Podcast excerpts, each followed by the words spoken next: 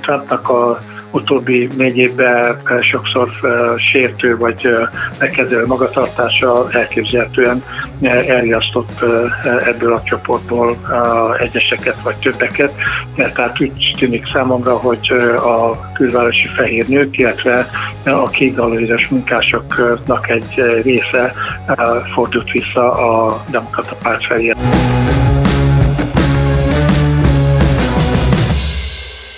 Üdvözlöm Önöket, ez a Mondiner podcastje, Maráci Tamás vagyok.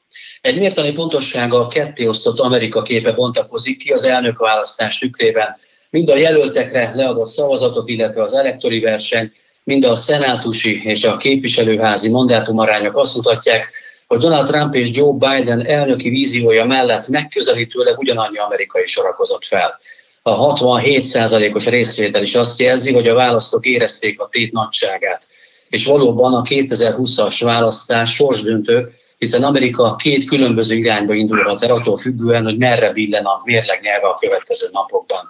Itt van velünk Magyarics Tamás, Amerika szakértő, az ELTE BTK amerikanisztika tanszékének egyetemi tanára. Jó napot kívánok! Jó napot kívánok! Tanár úr, van-e még olyan forgatókönyv, hogy Donald Trump nyeri a választást? Hát elvileg lehet, ilyen körben négy államban még nem fejezték be a, szavazatoknak az összeszámlálását. Annak ellenére, hogy Joe Bidennek 264 elektori helye van jelen pillanatban, azaz csak hat kell hozzá. Még pontosabban elég lenne az egyik ilyen állam, a legkisebb, Nevada hat elektora, de az igazság az, hogy ott pár ezer szavazattal vezet csak, és kb. 20% szavazat még nincs földolgozva.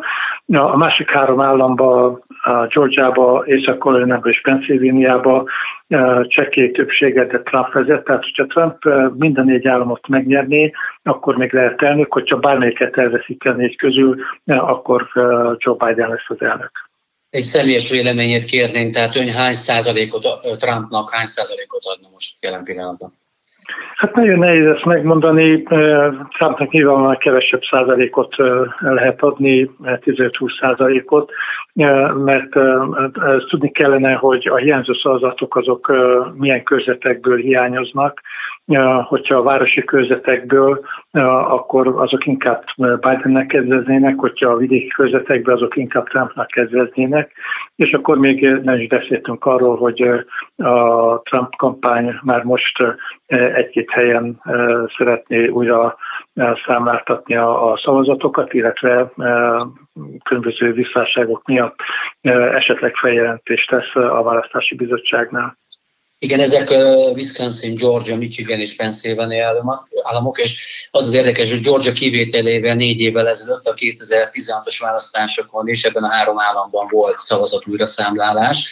Mi az oka vajon ennek? Ez egy véletlenség, vagy pedig egyszerűen a helyi szavazati vagy számlálási rendszerek olyanok, hogy nagy a hiba lehetőség? Többek között például Pennsylvániában azért tiltakozik a, a Trump kampány, mert ott bíróság hosszabbította meg a levélszavazatok beérkezésének határidejét, és publikások szerint erre nem lett volna joga, hiszen az alkotmány azt írja elő, hogy a a választásokat az állami törvényhozásoknak kell megszervezni, és a szabályokat megalkotni.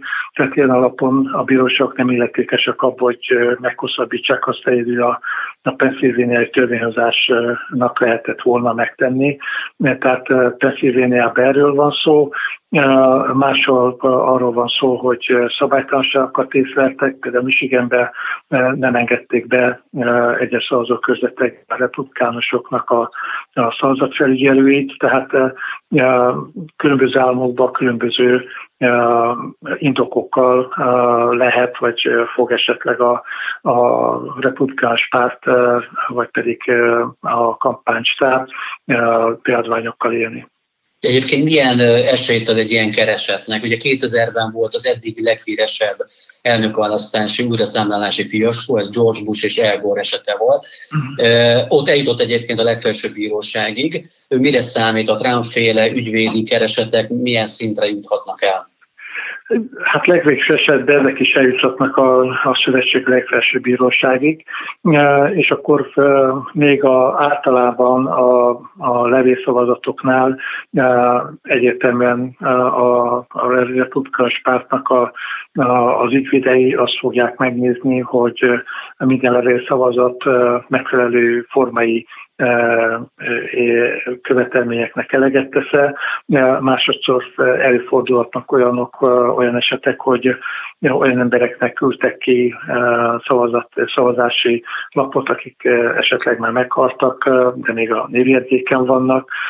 Azt is feltetően összevetik, hogy ki az, aki elhalázott, amikor abban az időben, amikor a szavazati vagy a szavazólapja megérkezett.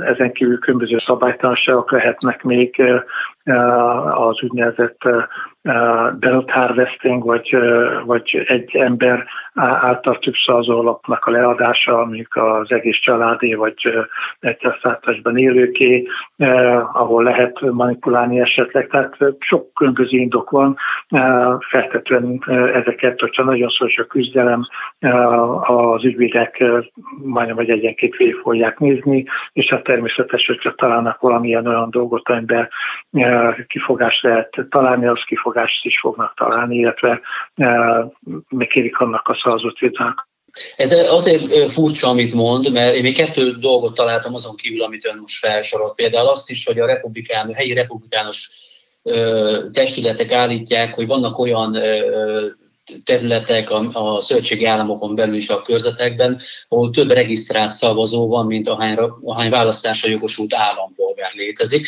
vagy pedig egyes demokrata körzetekben a helyi kormányzóknak a rendeletei alapján nem állampolgárok is esetleg leadhatták a voksaikat. Most csak ezeket azért mondom, mert a választási csalást a világvezető demokráciájában az ember úgy gondolná, hogy szinte lehetetlen kategória, de most egyre több ilyen ügy merül fel, hogy a kiskapuk ebben a rendszerben is bőven előfordulhatnak. Ez nem Igen. aggasztó jelenség? De agasztó jelenség, hogyha az első kifogásra vagy első jelenségre reagálnék, vagy, vagy utalnék, az azért fordulhat elő esetleg, mert az első elég nagy a mobilitás, tehát elképzelhető, hogy az utolsó egy-két hónapban az emberek átköltöznek egy másik államba, vagy akár egy államon belül másik körzetbe, az is számíthat, mert hogyha egy erős republikás körzetből valaki egy demokrata körzetbe, vagy fordítva költözik át, de a regisztrációja még a régi körzetében, vagy a régi államában van, és ezért lehet az, hogy több regisztrált lakos, tehát előfordulhatnak ilyen anomáliák. Hát ezeket nem nagyon lehet kiszűrni, és valóban ez egy kérdés volt mindig, hogy, hogy kik jogosultak szavazni, mert sok helyen, főleg az olyan levészavazásoknál, amikor aláírások vannak, hát nagyon nehéz ellenőrizni azt, hogy valóban a, a, a aláírás a jogosult írta alá, azt akkor össze kell vetni egy másik dokumentummal, aminek, amelyen rajta van az illető aláírása, illetve az, hogy például a, a személyes szavazásnál elég sok helyen nagyon lazán kezelik a személyazonosságot, elég bemondásra megnevezni azt, hogy ki ő, és időnként nem kérik el a fényképes igazolványt, például a, a jogosítványt, vagy pedig egyéb személy, személyigazolványt, vagy személyre, személyre utaló hát, papírt. Egy kicsit beszéljünk még az állami szavazat tagozódásról, itt az elektori rendszer arányairól. Ugye lehet ugye szava, választás nyerni Amerikában a legtöbb egyéni voksort megnyerésével, elv, elvileg ez szépen hangoznak, de igazából tudjuk, hogy az elektorokat kell megnyerni, és államokban kell az elektori szavazatokat besöpörni, ezt lehet választást nyerni. És ugye itt a nagy elektori arányal bíró államokban vannak a nagy harcok, illetve a billegő államokban, ahol körülbelül egyenes arányban vannak a két, állam, két párt támogatói. És New York, Kalifornia eleve elveszik a republikánusoknak, nagyon ritkán volt az elmúlt száz évben olyan, hogy republikánus győzelem lehetett, viszont nagy reménye volt a Trump kampánynak, hogy Texas, Florida, Ohio megvolt, és utána volt egy nagy fordulat, amikor Michigan és Wisconsin, az a két állam, ami átfordult négy évvel ezelőtt a republikánusoknak, visszafordult demokratába. Az a kérdésem önhöz, hogy ugye itt pont a lakmuszpapír igazából a billegő államok. Mi történt Wisconsinben és Michiganben? A munkahelyteremtés, a munkás osztály megszorításával volt baj? Hát mind a két helyet két-három okra lehet ilyen például visszavezetni, de hát nyilvánvalóan a, a, a szociológusok, politológusok pontosan felmérik, hogy mi történt. Egyrészt az, hogy hogy 2016-ban a Hillary Clinton kampány nem nagyon folytott figyelmet ezekre az államokra, pontosan miatt, hogy biztos demokrat államnak gondolta őket, viszont nem, nem vette figyelembe azt, hogy a korábban valóban stabil demokrata szavazóknak számító kékgalérosok, magyarul gyári munkások elsősorban, hiszen Michigan az autógyártásnak központja többek közt, elvesztettek elég sok munkahelyet azzal, hogy nagyvállalatok kiszerveztek munkahelyeket Mexikótól kezdve Kínáig, és Donald Trump azt ígérte, hogy ezeket a munkahelyeket visszahozza Ebből tanulva egyrészt Biden többet járt ezekbe az államokba, mint Hillary Clinton annak idején. Másodszor pedig Bidennek a, ez a fajta munkely megőrző programja nagyon hasonlít a Trumpi mondjuk protekcionizmushoz. Biden is azt ígérte, hogy a munkahelyeket megvédi, megbünteti azokat a vállalatokat, amelyek a külföldre viszik a munkahelyeket. Tehát magyarul egyfajta protekcionizmust próbál folytatni, és ez úgy tűnik, hogy, hogy visszahozott a demokrata pártba a néhány vagy sok ilyen szavazót. A másik réteg pedig a úgynevezett elővárosi vagy külvárosi nők, elsősorban fehér nők, akik döntően Trumpra szavaztak 2016-ban, viszont Trumpnak a utóbbi négy évben sokszor sértő vagy megkezdő magatartása elképzelhetően elriasztott ebből a csoportból egyeseket vagy többeket. Tehát úgy tűnik számomra, hogy a külvárosi fehér nők, illetve a kékgalériás munkásoknak egy része fordult vissza a demokrata párt felé ezekben az államokban. Igen, hogy kérdezem akkor ugyanezt a kérdést egy kicsit más, hogy akkor az állami szintről a, a választócsoportok szintjére ugorva, hogy a, láttam egy statisztikát, ahol Trumpnak elég jó a, a, a négy, évvel ezelőtti, négy évvel ezelőtti eredményeihez képest az utolsó felmérésben a nők körében, a feketék, a hispánok, az ázsiaiak körében is egy-két százalékkal tudta növelni a támogatottságát, és éppen a főválasztási csoportjában a fehér férfiak körében esett vissza, vagy 5-6 százalékkal a támogatottsága. Mi a magyarázat erre? Hát egyrészt az, hogy tudta növelni, az annak is betudható, hogy most azért sokkal többen szavaztak, tehát elképzelhető, hogy az a, a 2-3-4 százalékos növekedés az ténylegesen azért nem jelentett valódi támogatást. Másodszor pedig Trumpnak gondjai akadtak többek között az idősebb korosztályjal, a szeniorokkal, akik között elég sok fehér férfi is van, és elképzelhető, hogy ebbe a korosztályba nem tudta azokat a szavazatokat besöpörni, amelyeket 2016-ban tudott, és amelyek hozzásegítették az elnökséghez. A gondjai támadtak, mire utal ön erre a, a COVID, tehát a koronavírus járvány kezelésben, ami nyilván az idősebb korosztályt érintette, ott, ott volt a problémák?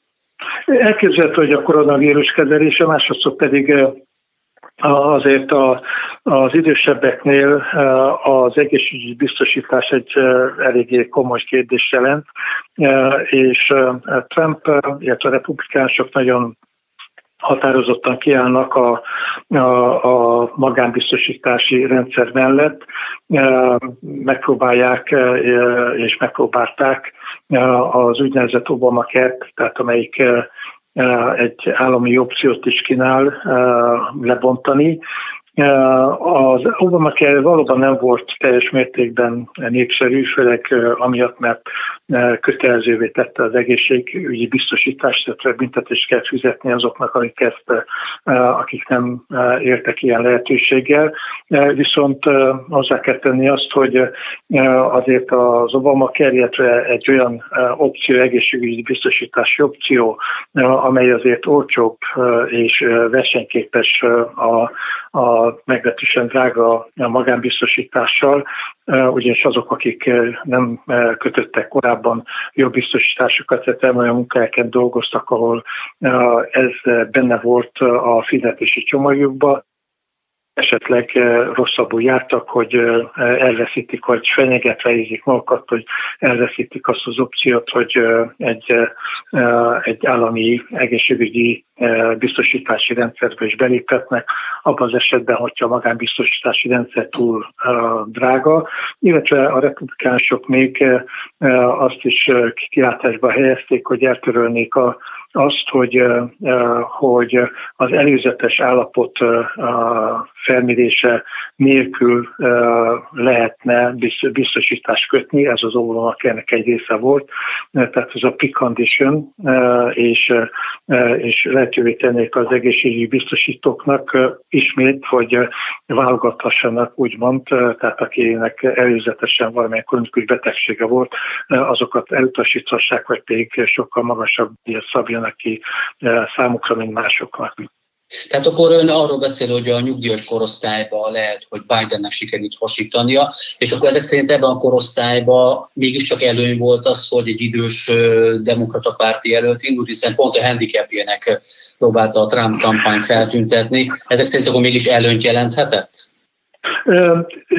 Bidennek a kora egyesek szerint azért jelenthetett előnyt, mert egyfajta nosztalgiát jelent a, egy joviálisabb, barátságosabb, kiszámíthatóbb vezetés iránt.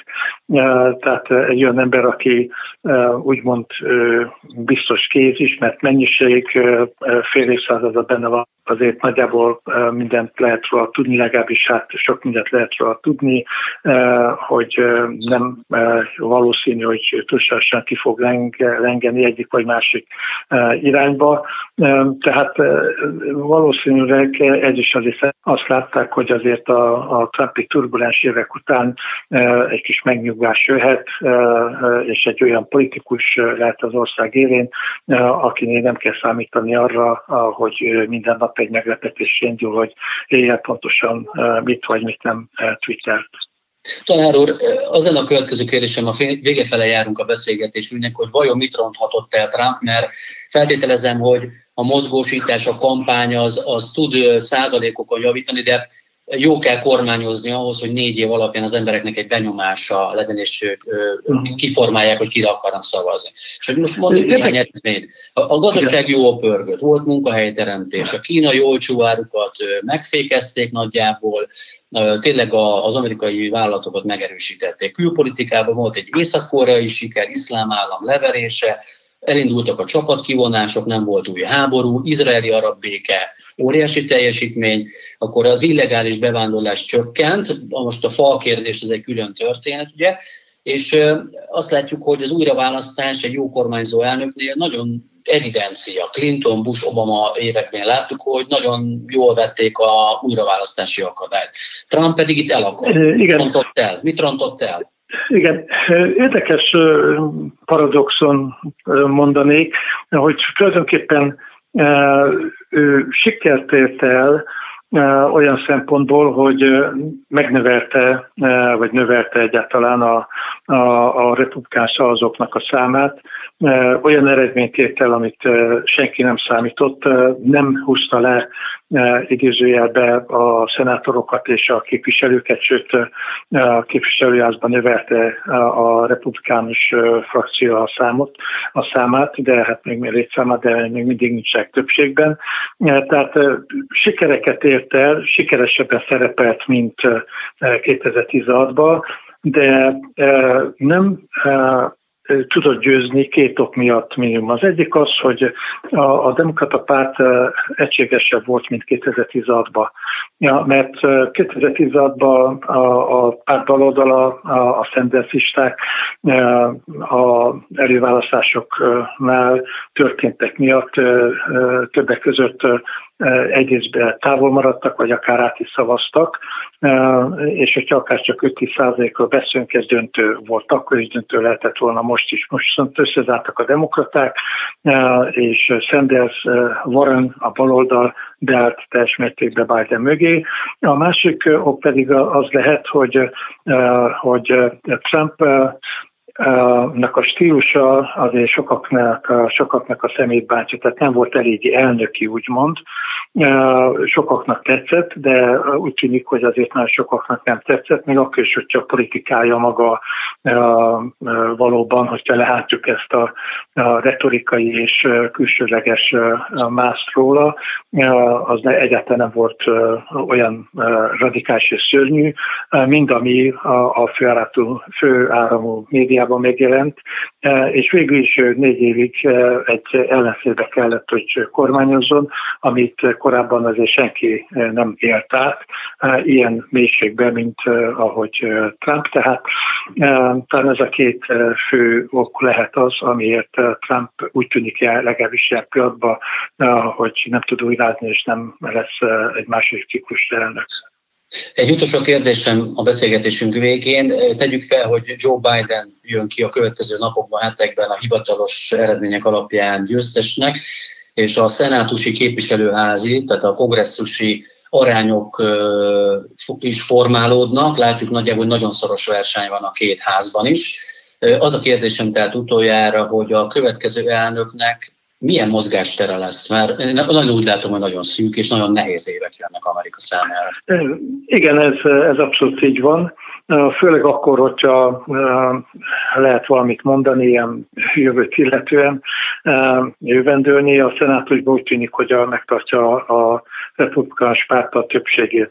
Ebben az esetben már blokkolni tud nagyon sok olyan demokrata választási ígéretet vagy programot, mint például a, a legfelsőbb bíróságnak a bővítése, radikális zöld program, vagy akár új államok fővétele, Washington DC és Puerto Rico-ról van szó, és még egyéb törvényjavaslatokat, tehát ezeket mind blokkolni tudja.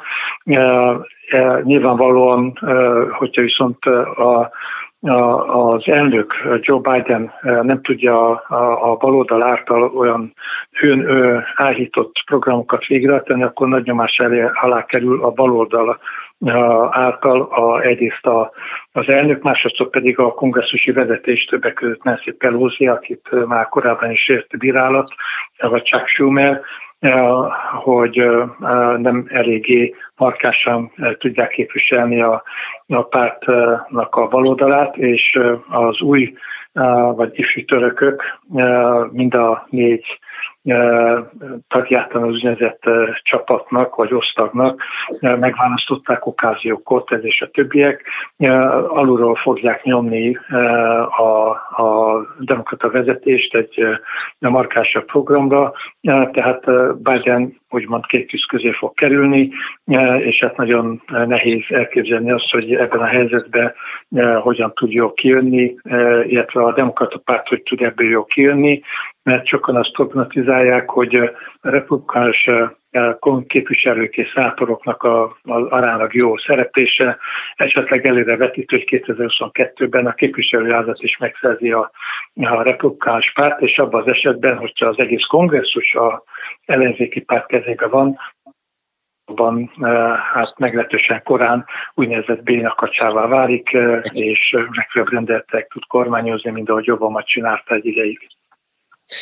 Köszönöm szépen tanár úr a szakértést és a beszélgetést. Azt hiszem, hogy egy eh, most jelen pillanatban ennyit tudtunk a, a helyzetről elmondani, és ott néhány napon meglátjuk a végeredményt. Köszönöm szépen! Én is köszönöm szépen, viszont hallásra. Viszont hallásra. Kedves hallgatóink, köszönjük szépen a figyelmet. Is Tamás Amerika szakértőt hallgatták az LTBTK amerikanista tanszékének egyetemi tanárát. Köszönjük a figyelmet, viszont hallásra.